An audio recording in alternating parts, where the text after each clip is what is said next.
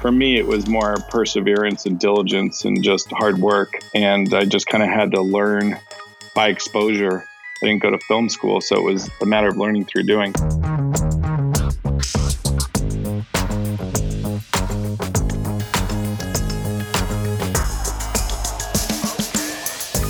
Welcome back to Creative How, the podcast for curious creatives. I'm Sean Flanagan. And I'm Jed Jesslin. Today we have a great treat for you guys. It's filmmaker Ruben Fleischer. He's the director of such movies as 30 Minutes or Less, Gangster Squad, Marvel Universe movie Venom, and probably what he's best known for, and justifiably so, Zombieland. If you haven't heard of Zombieland, you're living under a rock. And the good news for those of us that are fans, he's returning to that universe. We get into a little bit of that. We also get into his approach to filmmaking in general. So get those notepads out and we're going to kill it.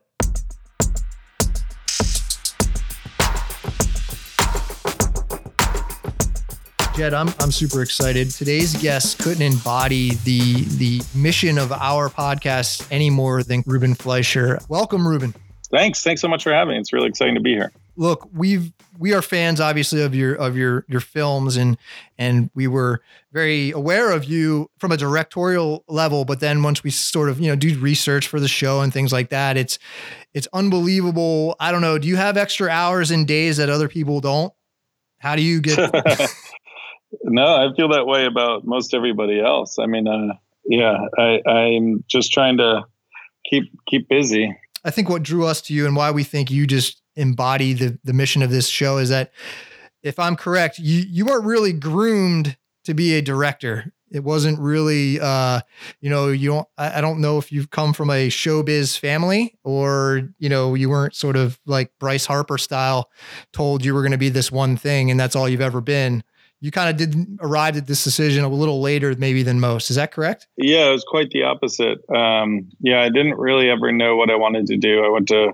college for history, and um, and definitely my you know my dad was a doctor and my mom was a teacher, so not much Hollywood to be found in Washington D.C. Um, but I moved out to California uh, in '96 and was living in San Francisco and actually working for ad agencies. That was my first ever exposure to ad agencies. I was building websites um, for GM and um, Microsoft and some other big brands at the very kind of beginning of the internet. This was like uh, 1996, so it was basic HTML, like GIFs, and um, yeah, pretty pretty, you know, basic stuff. But I got paid fifty dollars an hour to go work at Hal Riney and Partners and various other SF uh, shops to build these sites. Um, I didn't really know how to do HTML and was kind of just learning on the job. But at that time, it was so kind of new that that uh, they would just hire anybody that could just kind of figure it out. And I was 21, and so that was like a ton of money in just this crazy world, and uh, was really fun. But I learned very quickly that you know I wasn't born to be a programmer. I just have no uh, talent or instincts for that. And so um, I, I, ended up getting a job in LA as a producer on a, a website. So less less coding and more kind of management. Um, but I was I was definitely excited to move to LA because I had always been curious about entertainment, but I just didn't know quite what aspect of the business I would fit into. I knew I couldn't act. Um, I knew I couldn't write. I I wasn't very funny, but I loved, loved, loved comedy. Um, so I was uh, excited just to kind of go to Hollywood and see see what I could find. Um, but anyway, the website I was working for quickly went under, and I was left without a job. And through a college connection, uh, there's a guy named Mike White who is like four years older than me and he's now known as the writer of School of Rock, and he created the show Enlightened, and he's written and directed multiple movies and um, and he's TV on Survivor shows. But, too. Yeah, and he and he was on last season of Survivor. right. Um, epic player, but uh, but but last um, but uh, I was broke and I didn't have a job once the thing uh, once that website fell apart. Um, and so I asked Mike if he could get me a job as a PA. And at the time, he was working on Dawson's Creek. And so he got me a job as a PA in the writer's room. So I basically had to like go get lunches and this was before like email was kind of widely accepted for business and so like at that time if there was new pages of a script or a draft of a script that was released someone had to physically copy those pages and then deliver them to the studio and to the network and to the different people's houses so i drove around all over la with the thomas guide and no sat nav just you know delivering hand delivering scripts to all the 45 people on the distribution mm, wow. list whenever they made a change to a page. So it was a pretty, you know, uh, typical introduction to Los Angeles or entertainment, just starting at the bottom, kind of doing everything. Um, but they shot the show in Wilmington, so I had no real exposure to the set. It was really just like the writing offices and the writers. And, and I, again, I didn't think I could be a writer. I tried to write a couple spec scripts while I was working that job and just didn't come easily and didn't seem to be uh, my talent. So Mike went and uh, wrote this movie called Chuck and Buck, mm-hmm. which a director named Miguel Arteta made, and it was a two hundred thousand dollar indie film shot on mini DV. Um, so he, Mike got Mike starred in the movie and wrote it and got me a job as an assistant to the director Miguel, uh, and that was really like my first time ever on a set. Granted, it was a super low budget indie set, but uh, it was kind of like a dream come true slash like uh, film school guerrilla style boot camp, just learning everything all at once. And um, it was through that experience I got an understanding of just like the basics of you know filmmaking, whether it's what a camera does, what a actor does, what you know the editor does, every aspect of it. I, Miguel was so generous and allowed me to kind of just shadow him on every aspect of it. I was making like $200 a week and living off of unemployment, working 70 hours uh, a week, just doing anything he asked, whether it was like, uh, you know, helping him find a location, sit in and casting, or literally doing his laundry. I did whatever needed to be done. And it was really just like my introduction. And it, it was really like invigorating it's crazy that I, I feel like uh, you're you're it's it sounds so smooth, but I know it isn't because you're literally every step of the way. It sounds like you're trying completely and totally new things, and even failing at some of them, and then trying the next thing. Is that something that you kind of feel like you grew up with, or h- how do you have that trait? Yeah, I mean, I, have thought about that before. I think probably my greatest talent is just not giving up and being relentless. Like I, I, I know there's people who are just inherently great directors, or you know, look at a Damien Chazelle or some Paul Thomas Anderson who made Boogie Nights at 26. Like those guys, you know, yeah. came out of the womb born to be great filmmakers. Um, for me, it was more perseverance and diligence and just hard work um, because you know I, I don't write, so I wasn't able to generate my own material, um, and I just kind of had to learn by exposure. I didn't go to film school, so it was a matter of learning through doing. So yeah, basically cutting ahead. Um, I worked various assistant jobs for Miguel. I worked at DreamWorks TV for a little bit, and then again with Miguel in this movie called The Good Girl, which was a little bit bigger with Jennifer Aniston and Jake Gyllenhaal. And uh, on that one there were unions and so i couldn't have i couldn't be doing as much. I kind of just had to sit and watch because i wasn't allowed to like touch things. Um, but again miguel was super gracious and allowed me access to everything. And mike white was in that one too right? Yeah he wrote it and uh, was in it. And so they were really my mentors mike and miguel and uh, yeah after making that film uh, i decided i wanted to try and um, be a director. Um, and so, not being a writer, I found these, I was obsessed with stand up comedy. Like, that was something from high school on. Like, I used to watch Letterman every single night. And if I couldn't, if I fell asleep, I taped it and I would just, you know, pore over like Woody Allen books or comedy anthologies and just was like obsessed with comedy. Um, and so, uh, when I first moved to LA, one of the greatest things about uh, LA, true to this day, is that any night of the week you can go see the greatest comedians in the world uh, for like five bucks at various different venues. And so when I was broke and just being a PA, like at that time it was kind of the alt comedy boom, post Mr. Show, a lot of like these people who are now very famous, like David Cross and Bob Odenkirk and Jack Black and Zach Galifianakis, were relative unknowns. And so they'd be playing at like random coffee houses. There was even a show in a laundromat, like just any venue they could find they'd be performing. And I was obsessed with it and was, was just go to any show I could go to. And if they were free, all the better. But there was these two girls named Mary Lynn Rajskub and Karen Kilgariff who uh, had been on Mr. Show and who I was a huge Mr. Show fan. And um, they had kind of like a female Tenacious D girl uh, guitar group called the Girls Guitar Club. And they were bad at guitar, and that was kind of their shtick. And they sang songs, and they were super, super funny. Um, and I just was kind of taken by them. And being a fan of like the Tenacious D shorts, I thought to myself, maybe we I make a short film with them. So I approached Mary Lynn, who I didn't really know, and said, "Hey, I'm this dude. I want to make a short film with you guys." And this was pre YouTube, pre, you know, kind of like that. Uh, what do you call it? Funny or Die or College right. Humor. It was yep. just like, you know, there was no real point to making a short film other than to serve the directors, you know, to help them further their career. But I think the girls were just excited about that anyone was excited to make a short with them. So we kind of like came up with an idea based on their stand up. And um, and I had saved like three grand or something from working as an assistant and working at DreamWorks. And so I spent all my money uh, and bought a mini DV camera, VX1000, which was the same camera that they used to shoot Chuck and Buck.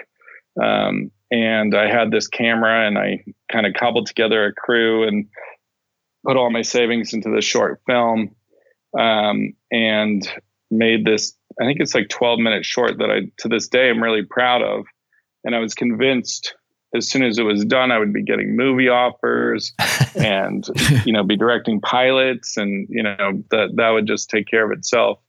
But you know it was really hard work making it and editing it together um, and then I couldn't really get anybody to watch it. Because it was like at that time you'd have to like send out a VHS in the mail and then to whatever random connections I had, which weren't many, and you know whether it was for commercial representation or anything, like no one would even pay attention to it. So then I'd spent all my money, but I had this video camera, and so I just started shooting little uh, music videos for like random friends of mine that had bands. Um, you know, just kind of learning how to make stuff and edit stuff myself. And um, a friend of mine was this guy called Gold Chains who was in San Francisco, who was like a kind of a white rapper, electronic music kind of guy. This was like around 2001. And uh, I made a music video for him for 50 bucks um, that ended up getting played on MTV. Hmm. Um, and so I that kind of like caught a spark. And since I knew how to make websites and I was sick of sending my VHS tapes to people, I made a website for myself and I started posting all my videos on that site because then I could just send people links. At that point, people started to have email and it was still before YouTube.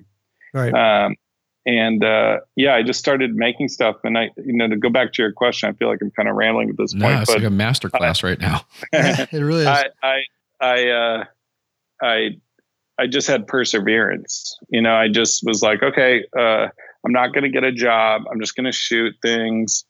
I didn't have any money. I was living off unemployment, but my rent was really cheap. Uh, you know, I had two roommates and uh, basically was living off of credit cards and unemployment and just kept shooting stuff. And that gold chains thing kind of sparked some other ones. So little indie labels like on the West Coast, friends of friends, like would get me a job maybe with like a $2,500 budget for a music video or $3,000 music video. But um, Gold Chains ended up getting signed by this British label called Play It Again Sam. And they had, uh, I did another video for Gold Chains uh, that they liked. And so then they had an artist named DJ Format, and he had a track that had two of the rappers from Jurassic 5 on it and it was a really good song.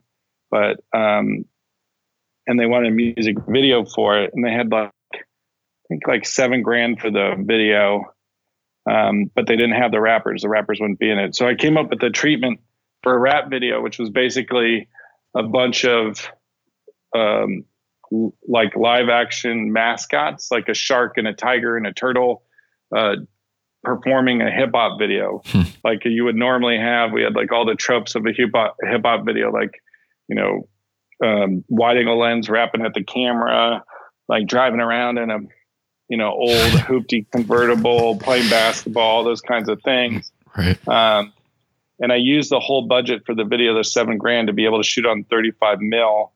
And I got through Craigslist, I found this breakdance crew in LA that I got to work for free, being the the people in the mascot costumes. And um, over two over a weekend, because you could rent the equipment on Friday and return it on Monday, I uh, shot this unpermitted music video with these rapping sharks and and tiger and whatnot and breakdancing. They are all breakdancing, and um, cut it together and put it up on my website. And like a few weeks later, I got a an email from the serv like the host of the website saying that I owed them like seven thousand dollars in hosting fees, and it was because so many people had streamed the video um, it, it had become like a viral video online and it um, ended up getting into a music video film festival in london and playing there. And the next day i got calls from five different production companies to represent me for commercials. That's so this was like about a year and a half into me deciding to be a director like after that girls guitar club short film.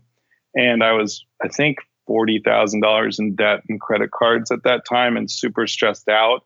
And honestly couldn't get anyone to look at my stuff but because I made my own website and it, this thing kind of before YouTube became a viral video I uh I I got this exposure. And then like 3 weeks later was in Cape Town shooting a McDonald's commercial with Ronald McDonald. Jesus. and uh, and then uh, yeah, I got signed by Smuggler and by Partisan and uh, Stink in Europe, and and was like shooting commercial. You know, that launched my commercial career in like two months. You know, my debt was erased, and I was actually working as a as a commercial director. So I was, I think, 26 at that time. Uh, that I I was either 26 when I quit working and decided to shoot my own short, or 26. I think I was 26 when I decided to shoot my own short. And then like, so I was like 28 when the commercials started to happen. So yeah, like you said earlier, it was a little later. Like I didn't come straight out of film school, like knowing what I was going to do. I had to kind of bounce around those assistant jobs in Hollywood for a few years to kind of find my path. And it was only just because Miguel was so gracious and I, he allowed me to understand what a director is and gave me that exposure um, that, that I even knew how or what to do but yeah, then it was just kind of through force of will and, um, you know, just, just taking my fate into my own hands and just like forcing myself to shoot stuff that I, uh, was able to kind of build a little career. Do you think that's what differentiates maybe your set and your approach to filmmaking from other folks? Do you, have you still have that sort of, I guess, I don't call it chip, but that sort of mentality that you're, you weren't given any of this? I mean, I pride myself on it for sure.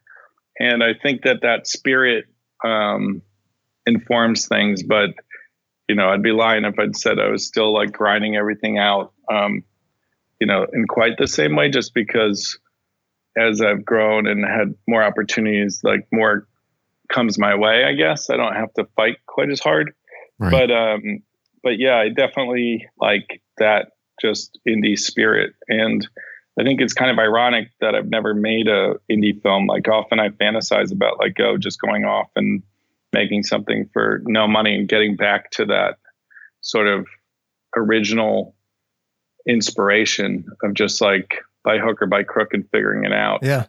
It's funny that you say that because I, I mean, I, I feel like I understand that now things are, you don't have to be the writer, producer, director, and promoter of all the work you do now. But at that time, in reference to the video you were talking about, that sort of, I think, um, launched your success to a degree. You're forty thousand dollars in debt, and you're you are grinding it out. Were you sort of stressed out? Were you worried that something wasn't going to work out? How did you feel at that time? Was there a plan B? Yeah. No, there was a there was no plan. Well, there's kind of a plan B. Um, the but I didn't like the plan B. Basically, um, I was super stressed out. I was like freaking out because I would I honestly like every month I would just like open a new credit card and transfer the balance, and it was like starting to catch up on me. And I, you know, every once in a while I'd go take a temp job, doing some crummy office job just to like be able to pay rent or whatever it took. Um, my parents didn't give me any money, and it was all just kind of like you know hustle and, and and and whatever budgets I got for music videos that I was doing at the time, I put all the money into the production. I didn't really take anything to pay myself, so it was it was not very responsible. Um, but but I remember being really stressed out, and I remember Miguel, uh, that mentor guy, saying to me, you know, it's all going to be okay, and honestly, you're going to look back at this, and it's going to be like your fondest time. Just keep doing what you're doing. Um, and he was so right. Like that kind of like, you know, 20 something, just do or die attitude. Uh, it, it was, it was so fun. I was working with my friends. It wasn't about anything other than just trying to make each project the very best it could be. Like we weren't thinking about like, what does this lead to? Or does this matter? Or is this the right thing? It was just like, I was just excited to have opportunities and to get to make stuff. And once I started doing commercials, I mean, I was traveling all over the world, you know, from Africa to Europe to Czechoslovakia to Spain. I did a series of spots in Tokyo. So for me, it was just like this whole world opened up and it was just the most exciting time. Yeah. Um, and, and uh, yeah, I look back really fondly on that sort of like gestation period or, you know, just learning the craft, I guess, as a director. That, I mean, incredible origin story. Yeah. You know? but I think um, getting into now, you know, you've done all kinds of different movies, uh, Zombieland, 30 minutes or less, Gangster Squad, Venom. So you've run lots of different sets. And also there's been a pretty major amount of comedy. So I want to shift gears here and ask you the toughest question you've ever heard, possibly. What was the hardest you ever laughed on one of your sets? That's a good one. Um, I mean, I'll say uh, this most recent film, Zombieland 2, it, almost every day was like w- we are one upping how hard we'd laughed the day before. It was just a truly positive and amazing experience getting to work with Emma and Woody and Jesse and Abby again. They're all so, so funny. Um, and then we had a couple new additions that were also really, really funny. There's a girl called Zoey Deutch right. that is just ridiculous um, and so good in the movie and so so funny. And um, I can't really cite a specific um, like moment, but I can tell you that the experience of working with people you truly love, who you know there's a real uh, kinship and um, closeness with, makes the experience so much more fun. And uh, we are all kind of there because we love the original and we wanted to be like no one was doing it for any other reason um, and and it was just a joy like and so every day i mean they're all incredible you know those are some of the world's funniest people literally and every day just improvs and um, you know kind of in between takes and just just so much fun you mentioned the kinship and it's it go it doesn't go unnoticed that you know a lot of these folks do tend to cut across a lot of your films. You t- seem to keep wanting to surround yourself with um, that kinship from movie to movie. A great example is, you know, Woody Harrelson, you know, a guy like that who's so established and your job is to direct him and he's been doing it for a little longer than you have. Like, how do you sort of continue to raise his game? Um, I think you have to earn his trust. I think on the first movie, he was uh, really kind of dubious just because at that point I hadn't really done much. Um, I remember at one point he was like, you know, can't believe I'm working with a guy who's just done Burger King commercials. Um, but uh, he uh, he was like, I remember the first day I was shooting with him. Um, he kind of called me out in front of the whole crew.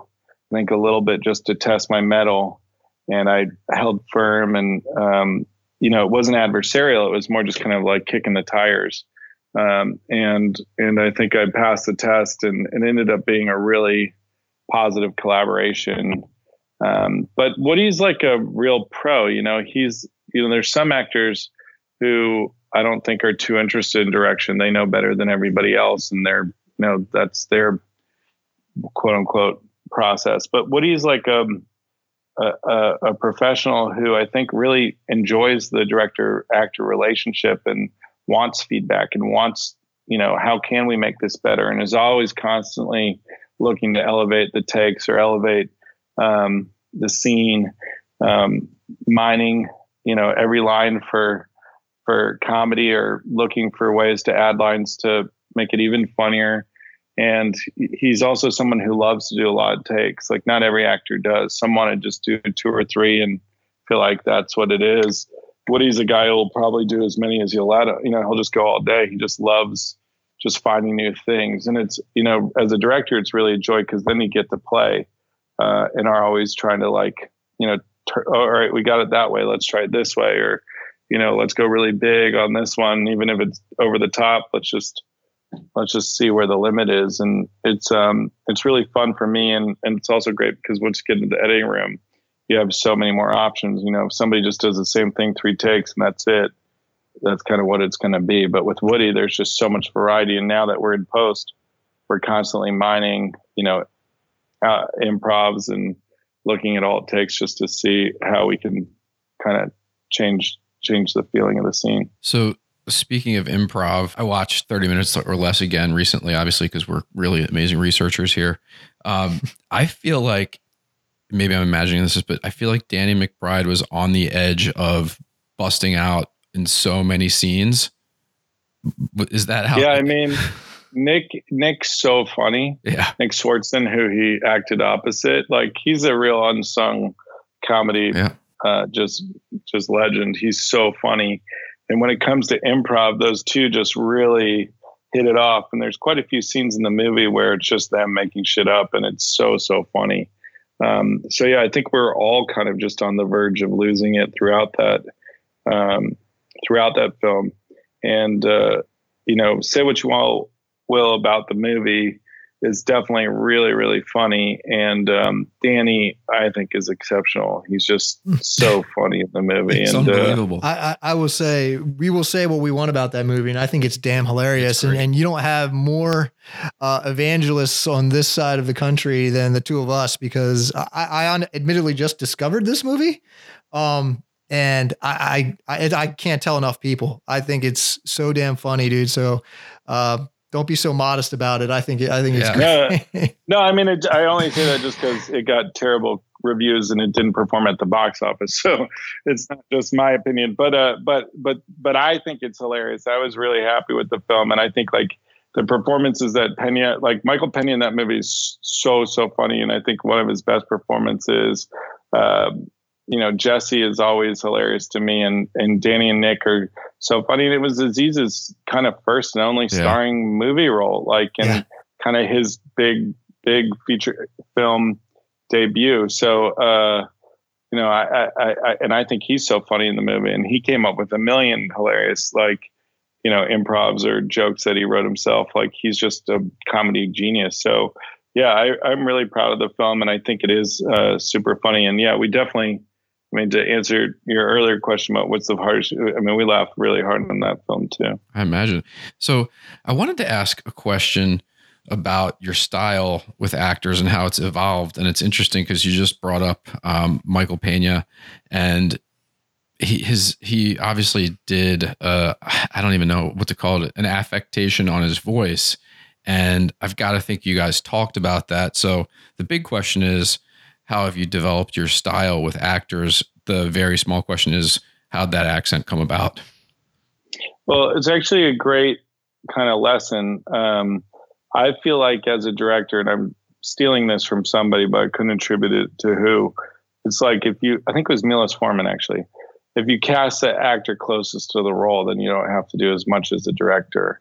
Um, and so I'm really like thorough with the casting, and I just want to make sure that whoever we cast is going to be able to perform because there's nothing worse than having to make a comedy and having people that aren't funny. So like I I, I just want to make sure whoever I cast is the absolute best and funniest and closest to the part that I can find. Um, and for that character, the hitman in 30 minutes or less, it was kind of like a open casting call. There wasn't a real uh, prototype, or you know, it could it could have been anyone. Um, and Pena came in. I was kind of familiar with him, but not super familiar. Um, and he definitely wasn't, you know, known as much for comedy. I think he was more known for like Crash and World Trade Center and those more dramatic films. But um, he came into the he actually auditioned for that, and he came into the audition with that character fully realized and developed.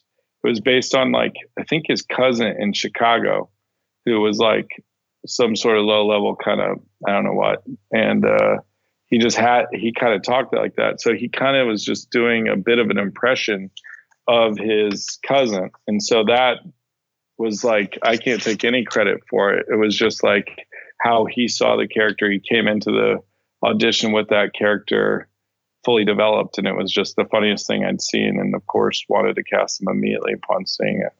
Yeah, he was he was so good. We, he was, was funny. Awesome. So the that's you know the actors they're they're sort of one portion of the creative team on set. The other one's the writers, and I guess I want to know how are you are you involving them? Are they on set or is it a situation where their job's done you're interpreting the script how you see fit and they don't really have a lot of input? Is that how that works? It kind of varies film to film and the writer to writer. Um, on the first zombieland paul and rhett uh, that was their first movie that i think they wrote that got made they came from tv and so they were real, pers- you know, they'd written this amazing script that got all these actors involved, and then they were there every day on set. It was a real collaboration, you know, always behind the camera, pitching jokes, like working with the actors, working with me, all of us collectively trying to, you know, just constantly elevate what was there and make it the best and funniest it could be. But then, like, you know, 10 years later with Zombieland 2, they've written both the Deadpool movies and have loads of stuff uh, you know, they just wrote a Michael Bay movie. Like they have tons of stuff shooting and in production, and they're just real busy. So they couldn't be as available uh, on this shoot. And so, as much as I love that collaboration with the writer, we were kind of a bit more left to our own devices on Zombieland 2, which um, maybe led to even more improv just because we didn't have the benefit of a writer who could just do a quick punch up, you know, in between takes.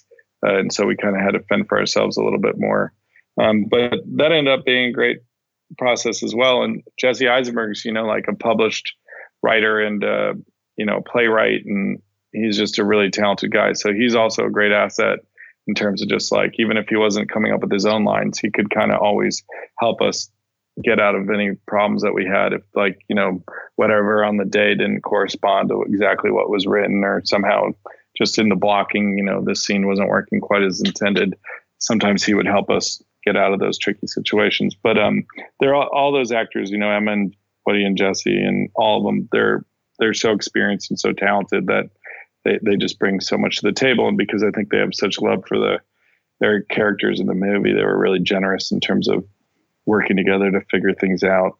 Um, but I like, I love, I love the relationship with the writers. Like I love having a second set of eyes uh, is not unlike commercial directing where you have the guys who created the you know the spots there as your partners helping you bring it to life and i think that relationship's you know really great and especially since i come from commercials it's really natural for me too um, to be able to just rely on somebody of like hey um, you know let's beat that joke let's come up with an alt or whatever or just like what did you think of that take was that what you intended with it um, and, you know, I always heard it like this.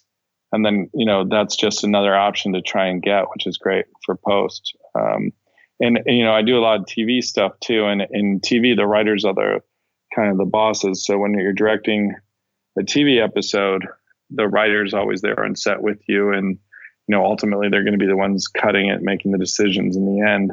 Um, so you're kind of serving them more in a ad kind of model um, as a director. And so that that relationship with writers is just one I, I kind of cherish and I'm very comfortable with. It sounds like you really emphasize collaboration. Is that typical on a Hollywood set?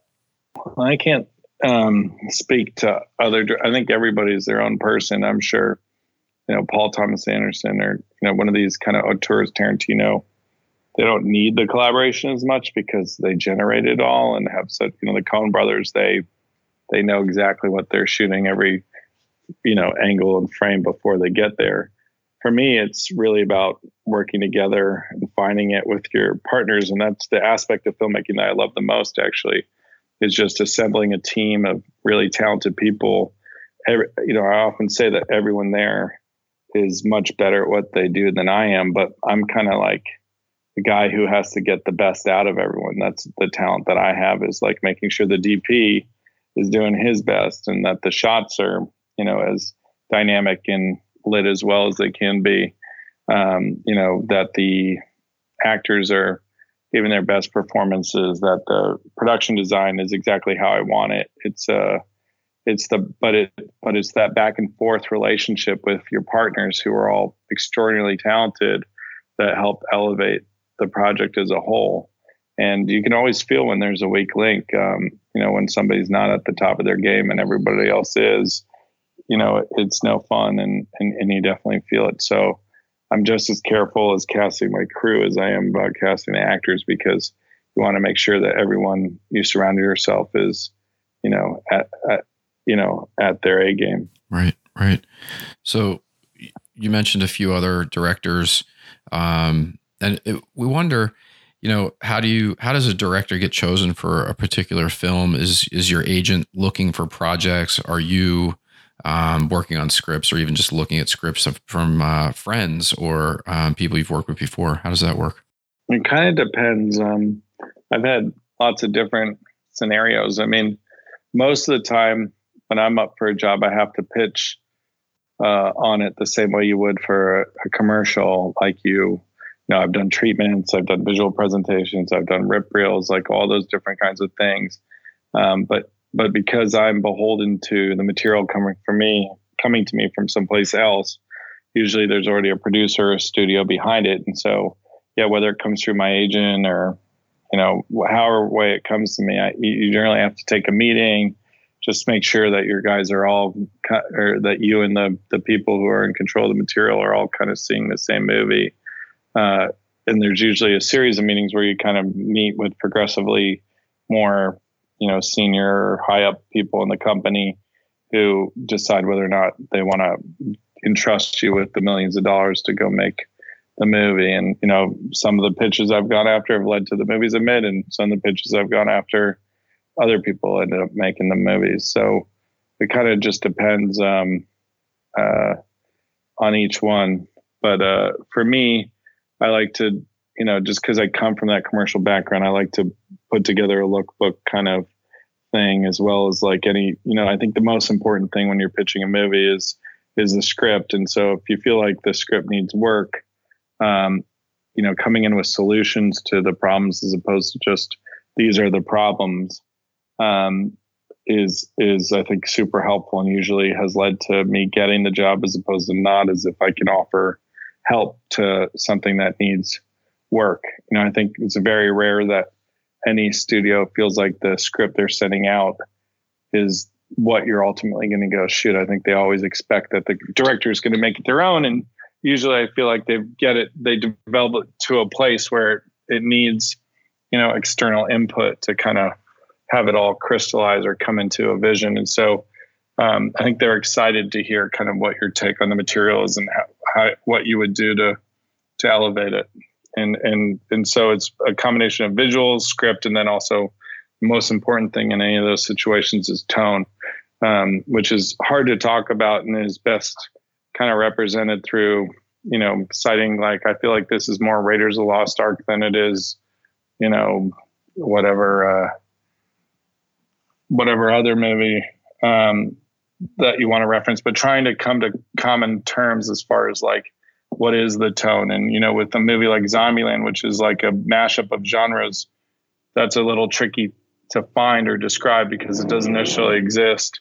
Or even with Venom, which uh, you know, for me, the kind of touchstone was American Werewolf in London, uh, which was a comedy and a horror combined, and that was like always my sort of like reference point from the first time I met on that film, uh, just because it was unique within the uh, sort of comic book um, canon, the tone of that movie. Um, but yeah, those are the kind of things you talk about when you go out to try and get hired to direct a movie. I'm going to ask a kind of a granular, maybe just tactical question, if I may in regards to tone when you go into those rooms and because obviously you know we work in advertising and tone is all day long. So and, and you know your your commercial background that it makes sense. We're talking very similar languages. And uh, we're going to steal this. I'll let you know. Uh, when we go and pitch what what is that what is your biggest i guess visual aid or setup i guess tactic that you set that tone with are you doing like a Rip-O-Matic or what are you? Well, that's what I'm saying. Yeah, like the lookbook, like the uh, visual treatment is probably for me the best. Uh, Rip-O-Matics I've never really liked any of the ones I've done or had that great success with them. Um, it, it uh, because they're dependent on other people's um, footage. Mm-hmm. It's kind of like hard to make it your own. Mm-hmm. Whereas with like a lookbook, I feel like you can find imagery that's not just from the Dark Knight or whatever. You can find imagery that you know whether it's for Venom or for Gangster Squad. You know the imagery isn't just all movie imagery. It's um, you know just visual kind of references. Right. And yeah, I remember for the Venom one, you know, I wanted that gritty San Francisco, but with kind of like an 80s John Carpenter feel. And so a lot of the images that I found for that movie were, you know, ha- had a lot of texture. And, uh, you know, I remember all the streets were wet with lots of reflections and, and, and stuff like that. So just kind of trying to create the atmosphere of the world. Um, and then casting, I think, also informs tone. So whenever I pitch a movie, I'm sure to, you know, do faces of the actors that I think would be good for the different parts, uh, just to have a conversation. Because, like, you know, it, for you know Gangster Squad, you know, fighting Sean Penn for the bad guy. That's one version of it, and then like you know, another actor would have pushed it a different direction, and so I think uh, the casting actually helps inform the tone as well. Was was Sean Penn the guy you went in with? Yeah, he was my dream uh, wow. uh, for that role. Huh.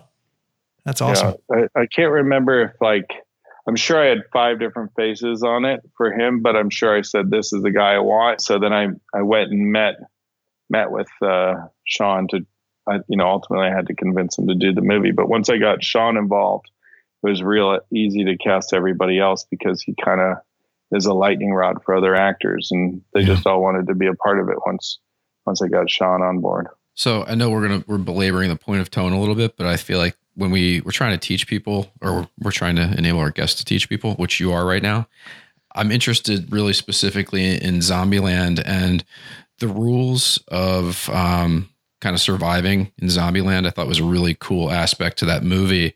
What I'm wondering is also the way that you guys layered in the graphics of the rules during the movie. Was that actually part of the script? Because it was totally yeah, it was. really important. Yeah, it was as far as how they looked or behaved, I think that wasn't as clear. I think it was, you know, but uh, it was always indicated like, you know, when in doubt, know your way out or whatever would appear on the screen. Um, but I worked um, with this graphics company called Logan uh, um, at the time. They were called Logan. And they were people I was fans of through commercial work and music video work and had always admired their motion graphics.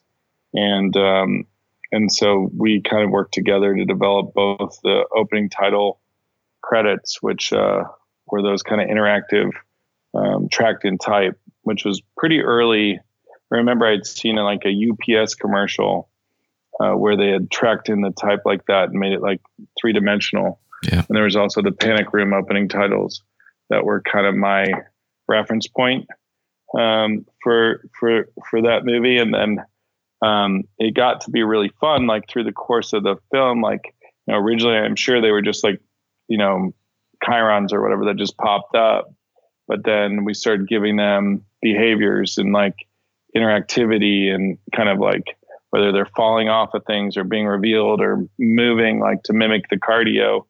Uh, you know, that was something that I think Logan developed and then from that point forward, we're just looking for opportunities um, to uh, make them as like kind of fun as they could for just added visual humor throughout the film. Yeah, they were fantastic. Yeah, huge success on that. I think I was trying to think about that the other day when, because you see it all the time now, but you know that was sort of a a tipping point, I think, for that movie, and that's why I think it part of the reason it holds up today because it they're so fun and and still being utilized in a cool way. Yeah. And uh, nice work on that.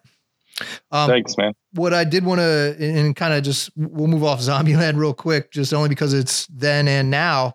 Um, in you're doing and you're making this new film in sort of a different content landscape, right? Uh, today than you were back in 2009, I believe. Um, how has that changed how you have approached this thing? And and do you have more on your plate than just the uh, feature film? Are you now, from a marketing standpoint, are you charged with doing all the little ancillary shoulder content pieces that maybe help build that story and on different social platforms, not just Netflix and things like that, but even you know the social you know Instagrams of the world?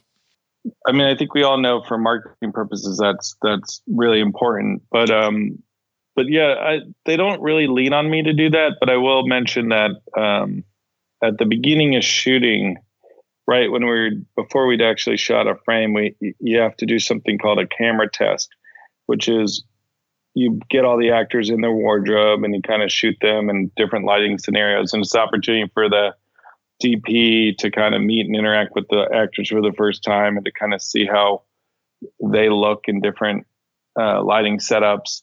And it's a chance for the wardrobe people to see kind of what different degrees of aging or you know you know we might have four different costumes for one scene and we see how they look and uh, on on camera and then we pick what uh, outfits we want them to wear in each scene or might move them around. And then you have to send all that stuff to the studio and they have their opinions too. So kind of just like a you know from going back to the beginning of filmmaking i think there there's always been a camera test prior prior to shooting. Um, but I had all the actors in their wardrobe there, and it and um, this was like in January, and that ten year challenge kind of was a thing on Instagram, and right. our movie is ten years to the day almost uh, from the first movie came out. So I thought it'd be funny to do a 10 year challenge with our guys. And so at the camera test, I just kind of impromptu had them stand in the same poses as the original film and had the set photographer take a photo of them. And then I sent it to the marketing guys with a little mock up of the original poster and then this and said hashtag 10 year challenge. And I sent it to the head of marketing at Sony and they ended up putting it out on social. And uh, it, it was like a good first look for the movie and got a lot of attention online. And so um, I'm always kind of looking for ways to be cute or clever with that kind of stuff. You know, it's funny. Uh, you know, that that movie is one of those movies that if it's on TV, um, for me, uh, I'm stopping and I'm watching, no matter where it is in the movie. I can, you know, look, I'll waste 15 minutes here watching that. I think Mummy is for my wife what Zombieland is for me, uh, unfortunately. Um, but I, I, was thinking the other day, like, you know, the zombie kill of the week, like, just because we're in advertising and, and so much of the, con- so many of the conversations we have day to day is content, content, content. Like, and in its small snackable type forms, right? But zombie kill of the week, yeah. you know, I'm like, those guys have to be blowing that out for something to kind of run up and just do small vignettes, you know, on the side or anything. Is any any of that type of stuff happening, or, or that's somebody else's worry at this point? um, yeah, I mean, I'm not going to give away too much in the movie, but there may or may not be zombie kills of the week in the new film. Um, but yeah, I feel like those are a great opportunity for marketing to uh, grab the the reins and, and, make stuff. It's just it all costs money, and so uh, it's whether or not the studio wants to allocate money towards that specifically or not. But I think that's like a great idea as far as just starting to get people psyched. So, Ruben, uh, on a production, you've actually described quite a few things that have gone on in your career, and we know that those are really really complicated things so for you what are your top priorities for for any production that you do I think the the main thing, like I said, is just make sure everyone you hire is the best you can possibly get, um, because you know I rely so heavily on everybody else's talent. Like I can't production design the movie, I can't, um, you know, shoot the movie myself. Like I need people who are really good at their jobs. So whether it's a commercial or a TV show or a um, movie, it's the same thing for all of them. I just want to make sure in every position I get the very best I possibly can. Um, I think that's essential. Um, and then, yeah, as far as uh, casting, I mean, that's probably even more essential because kind of live or die um, by who's in the movie. And, you, you know, it, it, if you imagine a, a movie uh, like Zombieland, we had two other actors that were finalists before, you know, other than Jesse and he was the person I wanted. He was the person Woody wanted, but um, but the studio wanted one of the other guys. And and just thinking back, if that person had been cast, um, it certainly wouldn't have been the movie that it ended up being. Hmm. You're so dependent on you know who who who's in front of the lens and uh, and what they bring to the table and their authenticity as a character. And I think um, you know you're dead without that. And I've been so fortunate that, you know, with although my movies have had varying degrees of success, if you look at the casts, I mean, they're all as good as they could possibly be. You know, Absolutely. like we talked about 30 minutes or less, Zombieland, obviously, Gangster Squad is like one of the greatest casts, you know, just no in, in, terms of the talent. Um, and then, you know, Venom, it, works because of Hardy, and then the Zombieland Two, same deal. It's like uh, it's it's it's the most important thing. So um, that's where I don't compromise. Like in fact, if I were to approach a film and I I couldn't cast it to to to a place I was happy, I don't know that I'd make the movie. Like if I didn't feel confident in the actors, I think I'd rather not make it than than than make it with people I didn't believe in. Wow. So we've touched on you know a lot of pre-production and obviously during the production. I just want to touch quickly, just because you're living it right now. Uh, you're in the editing process of Zombieland 2, and just I've always wondered about that. How much of your time is spent, you know, in the editing suite? Are you seeing cuts? Are you going home and coming back at weeks at a time? Are you there like every day? And then the second question is just, I guess, are you doing it by, I guess, acts, or how does that all come about? Okay, so for me, editing, I had to learn kind of um, over the course of the various projects, like what works best for me. On Zombieland, I was literally in the editing room, in the room, every minute of the entire cut, like just looking over the editor's shoulder. And I learned that that's not the best way for me to work, at least. Um, so it's kind of evolved to a point now where uh, I'll watch cuts or reels we in in films we work in reels where like it's real adequate because no one shoots on film anymore and there aren't reels but it used to be that like a reel could only hold 20 minutes of film. So if you have a you know two hour movie it's like a six or seven reel movie. And so the editors still to this day kind of work in reels even though it's all digital so it doesn't really matter. But um but so you kind of attack it by reels and the way I like to work is is at this early stages of the film where we're kind of just doing broad strokes, just trying to see does the scene work, should it live or die, um, you know, what's the pace of the film, what's the energy of the film. Uh, I like to just kind of do broad stroke notes on paper and hand them over to the editor and have the editors execute the changes. And then if there's things like let's look at takes, like I'll go in and we'll go through all the takes or look at different cutting patterns or whatever, and I'll sit in on um, some the scene work, but generally leave them to their devices to um, just address the notes and then watch the changes down. Um, but but uh, as we kind of get it more refined, then I'll really start going through all the dailies and making sure that we've gotten all the best performances and that we didn't miss any hilarious improvs and that like you know every single shot that's in there deserves to be in there and that you know in a different take there wasn't a better little eye twitch or a nod or a whatever um, but it's kind of a little bit too broad strokes at this point. Like if you think about it, you know, we're just it, like sculpting. Like we're just kind of at this point, we're just like hacking pieces off the stone.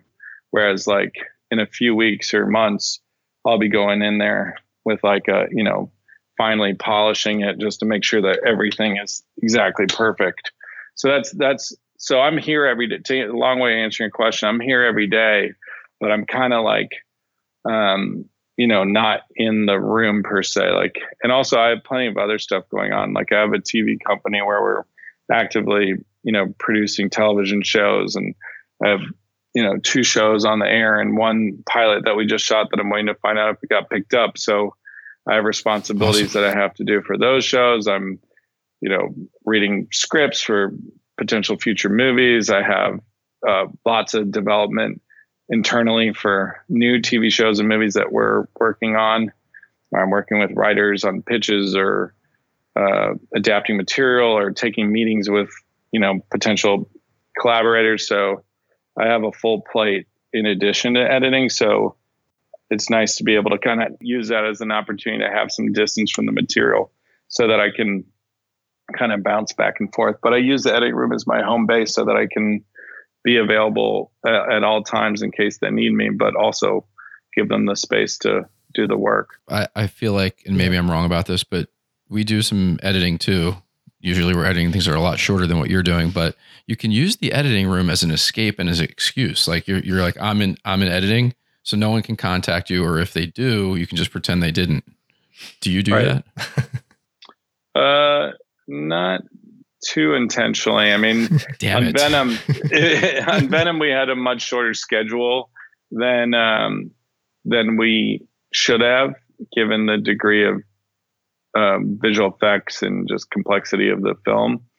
Um, and so that was like a all fully just I didn't do much else last summer other than work on the film. Like I was, and, and also right. it was uh, on the Sony lot, so I was like just kind of there. Right. Uh, and, and, and kind of just living in that movie, just self-contained.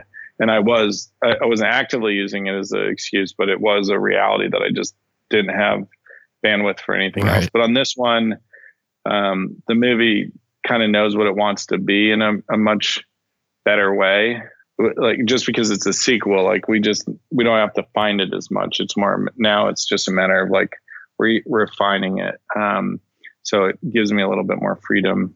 That's interesting because yeah, this is this is technically your first sequel, right? Yeah, for sure. Yeah. So like you how is that? And we I'm sorry we didn't have these question this question down, but uh you've already created a universe. How are you um living in that universe? Are there like rules you made in the previous one that you're like, darn it, why'd why'd we do that? Or do you find it constricting at all? Not really. It's been more than anything just fun, you know, just because like we've talked about it's it's like such a beloved movie by by all parts. So like the main thing is just not wanting to make something that's not as good as the original if not yeah. better. And so that was that was a big thing for the actors especially was in order for them to sign up they had to feel really confident that we weren't going to tarnish um, the first one. Because woody you know he's made probably 100 movies but he says this is the one whenever he's like asked about like what you know what's going on with the sequel? Or i love you know bill fucking murray or i love you you know like they just they just that's of all his things he's done that that's the movie that fans love the most uh, of his. And so you know there's a real i think pride in that and that collectively we want to make sure that it it it doesn't kind of let people down.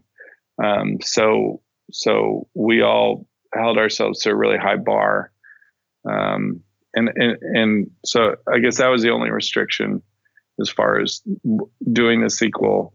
You know, we want to maintain the spirit, maintain uh, the sensibility, expand the world, expand like have it grow, get a little bit bigger, more action, go to different places, meet new people, but just maintain that quality so that people don't feel like, you know, why they make that film. Oh, I wish they didn't make that film. Uh, that would be like my worst nightmare. That's great. Yeah, it sounds like an awesome progression.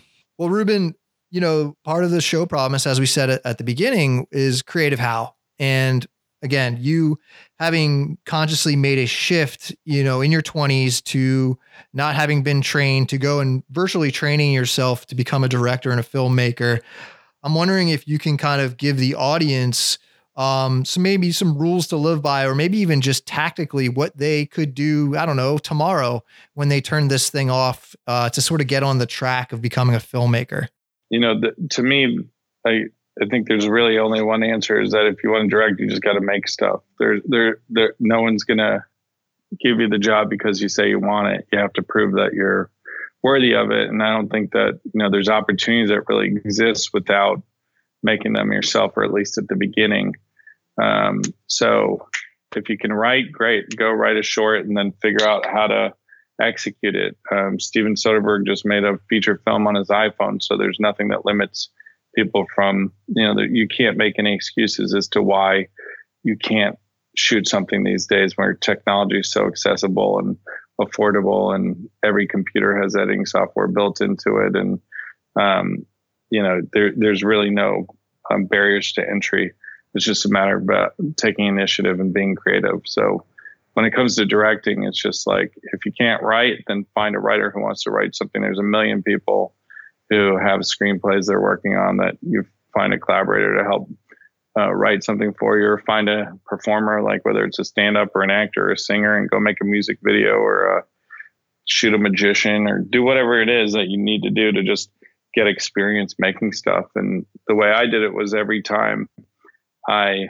shot something, I tried to do, you know, a new, try a new thing. Like I remember I was so excited that I was able to rent a jib arm for 250 bucks and that allowed me to move the camera in a way that I'd never been able to move it before. And so like, you know, just trying constantly with every project to elevate, um, you know, your, your craft and learn through the process of making things. And then in terms of like just one maybe personal marketing tip? Do you have any of those in this current day? It's funny because early on, I like when I first built that website that I put my videos up on. I had a blog, like it, it was just a news page. It was kind of before blogs even existed. And I would just honestly, like, oh, today sucked. I'm so bummed. I don't have anything to do. Or today was great. I went surfing. Or, you know, today I shot something. Or, uh, you know, I think transparency and honesty is like the best path. Like I, mm. I think now everybody's trying to sell themselves as like, oh, I'm balling, I'm doing this, I'm doing that. Like, and it and it's pretty clear who's actually doing stuff and who's just faking it. So I think as far as like self promotion or just connecting with other people, I think just being honest is the best way. You know, whether it's like, um, you know, finding peers that you know you admire their work and giving them a, a shout out you know just i always feel like you know it's always so nice when you get a random email like hey i saw something you made. Um i really liked it. Like that's all you need to say. I think like just being like straightforward and honest to me is the best way to go about things and not trying to like pretend like you're doing things if you aren't or just being you know, honest and humble and and gracious, I think is the best way to go about it. I feel like that's amazing advice, especially coming from somebody who's yep. operated with Hollywood, which I don't know, may or may not be what um, it seems to be on the outside, but that's awesome.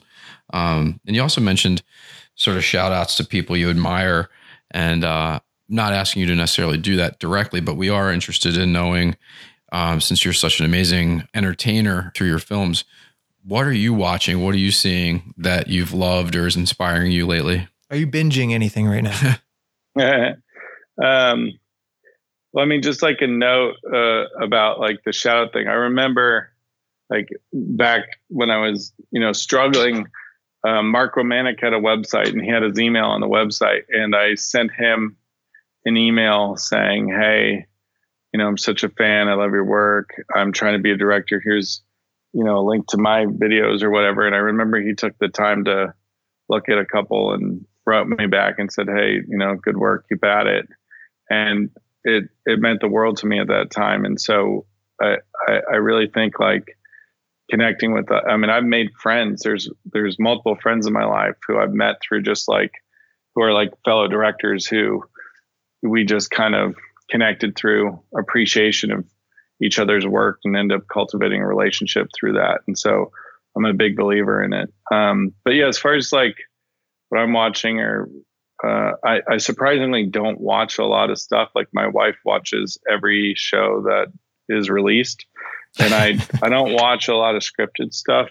I went to the movies by coincidence last night, and it was the first time I think I've been in a movie theater this year, which is embarrassing to say, but like I I kind of have not been consuming as much entertainment. Maybe that's because I have a four and two year old, or maybe just because I'm so busy yeah. with making it that I I haven't been as focused on watching it. But um, um, but yeah, for me, um, strangely, Survivor is like the one thing I make sure I watch every week. Wow. Um, huh. uh, yeah, I thought our family was the only family that did that. Seriously, it doesn't it doesn't make sense, but that's like my favorite show, and I watched every episode of it. Um, I I really loved um, this British show Fleabag. I thought was so funny, and I'm excited they're coming out with a new season. Um, the movie I saw last night is Long Shot, which uh, Jonathan Levine directed, and I thought was really, really incredible. It was so funny, and like, um, that like you can't believe how funny Charlize Theron is, and, really? and it was my favorite performance that Seth Rogen's given. It's a really, hmm. really great movie, and and I'm sad that it it didn't it just got kind of steamrolled by the Avengers because it's it's a great movie. Um, I'm very excited for Tarantino's new movie. Um, oh, I was, uh, remember I ended up randomly going to Musso and Frank's one night for dinner, and they were shooting on Hollywood Boulevard at that time, and they had converted like three blocks of it back to the late '60s. All the storefronts had been changed, and it just was, you could tell just walking on that street that it's going to be an amazing film.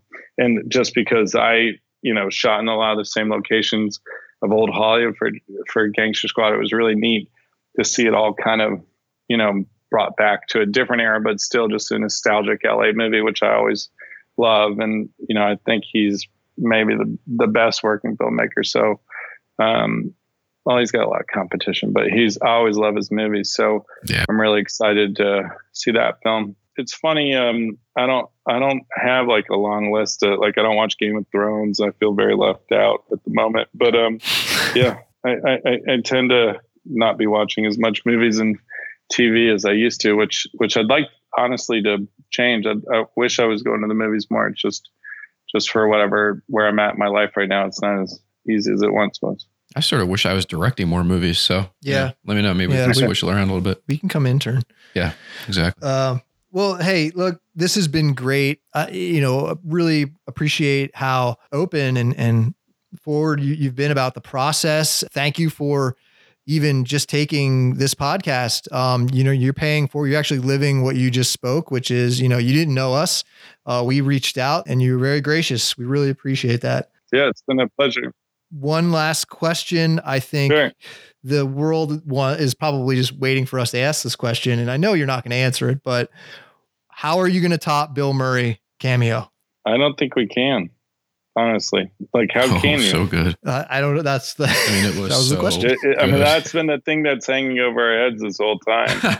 um, so I, am not going to say we don't try, but I think um, I think that will forever be something very very special. Yeah, that's something you can hang on your wall for your life. That was an incredible, mm-hmm. incredible cameo. Yeah, awesome, awesome. Lastly, what's uh, can you tell us what the next feature film after Zombieland Two might be, or uh, I don't have any movies lined up after Zombieland 2, uh, which is actually kind of nice because um, I've been working nonstop for the past, like, basically three years. So it'll be uh, good to to have some time at home with my family. But um, but I I mentioned briefly that we have this TV company and this pilot that um, hopefully we'll find out next week if it got picked up. It's called currently called Stumptown, and it called it stars Cobie Smulders, and it's for ABC. And I'm really really excited about that show. I didn't direct it, but I'm producing it, and our company uh, developed it, and I think it's going to be pretty amazing. So um, fingers crossed for that one. And then yeah, just uh, I'll be looking forward to doing a movie in the not too distant future. Um, and so I'm reading scripts now, and then uh, like I said, working on a bunch of TV projects, and and I'm always uh, available for commercials. So hit me up. Awesome. Well, we look forward to all those things, and we once again just want to say thank you because uh, this has been a great um, time, and you're really gracious with your time. Thank you. It's been fun.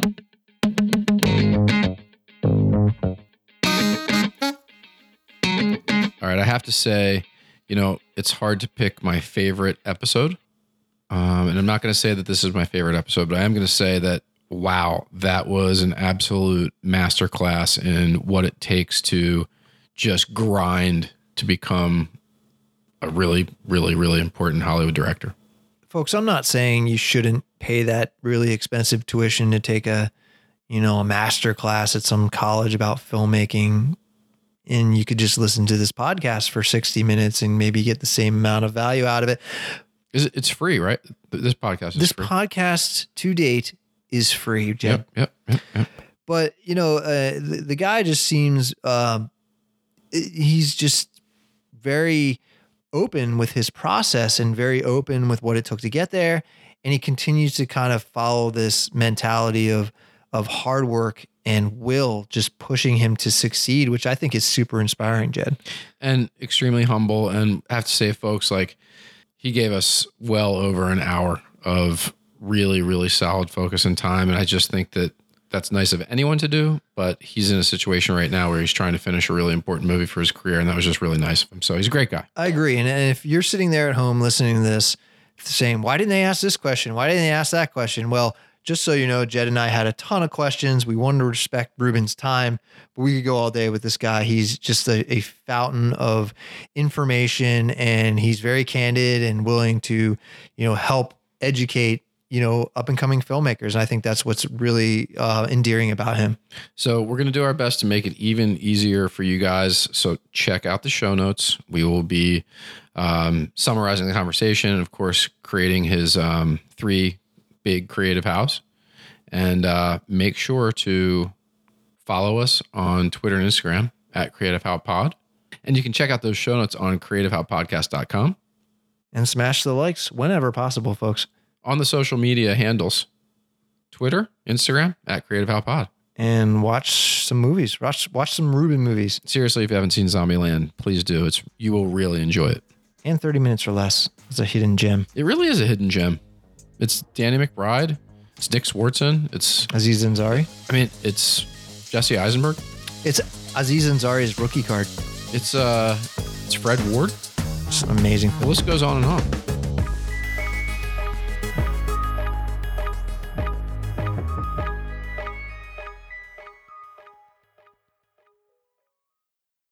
Hey, Jed, did you hear our kick ass intro music? Shockingly, that's out of our technical wheelhouse here at Creative How. That type of sick sound design is a White Noise Lab original. White Noise Lab is a music composition and sound design studio that works with agencies, production companies, and brands on projects for film, broadcast, interactive websites, corporate videos, video games, and experimental projects. The chances that that movie trailer you just saw on, you know, YouTube that's probably a White Noise Lab original more often than not. So, whether you're looking to fulfill your sound design needs or simply need someone to collaborate with on an experimental project or maybe an experimental podcast, check out whitenoiselab.com. That's whitenoiselab.com.